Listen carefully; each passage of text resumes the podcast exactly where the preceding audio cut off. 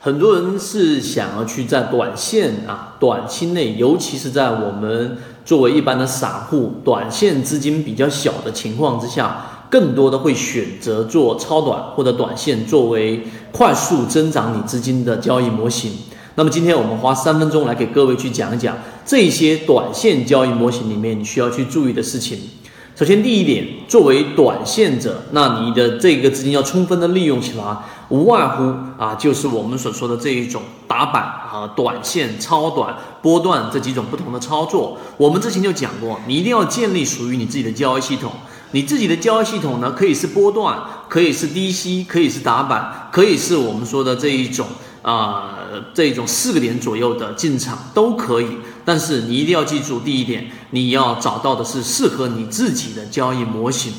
因为这一种市场当中，我们知道做短线能盈利，但是有些人就是适合去做低吸，有些人他就适合去做两个点到三个点左右的位置介入，那么这种交易模型，你的舒适度决定了你后面的一个持续性，这是第一点我们要去讲的。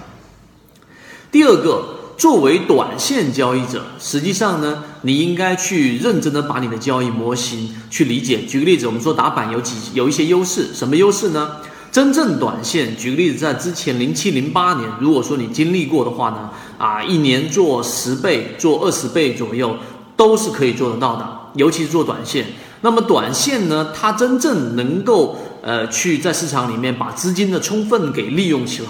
同时呢，它又可以避免掉市场大幅的下跌。举个例子，像我们知道的这一个啊，职业炒手，它本身就在零八年过程当中依然是可以赚钱的。那么作为打板或者超短的话，真正亏钱的，一般都是在底部和顶部的这个震荡区域。在底部呢，这个震荡区域里面，你只需你可能会不断的去试错，然后不断的震荡，不断的操作，这个时候是容易产生亏损的。在顶部呢，你不断的去啊去想逃顶，但是最终不断的震荡也会消耗到你的资金，所以真正做短线亏损的地方，一般都是在底部盘整跟顶部盘整这个顶底判断的震荡区域当当中是会亏钱的，但不会有那些做中长线的。你在零八年，你在一六年，对不对？这种单边下跌的行情，基本上短线。都是会学会空仓的，所以第二点就是啊，你要了解你的交易模型的优势和劣势，这是第二个。第三个，对于短呃打短的话呢，实际上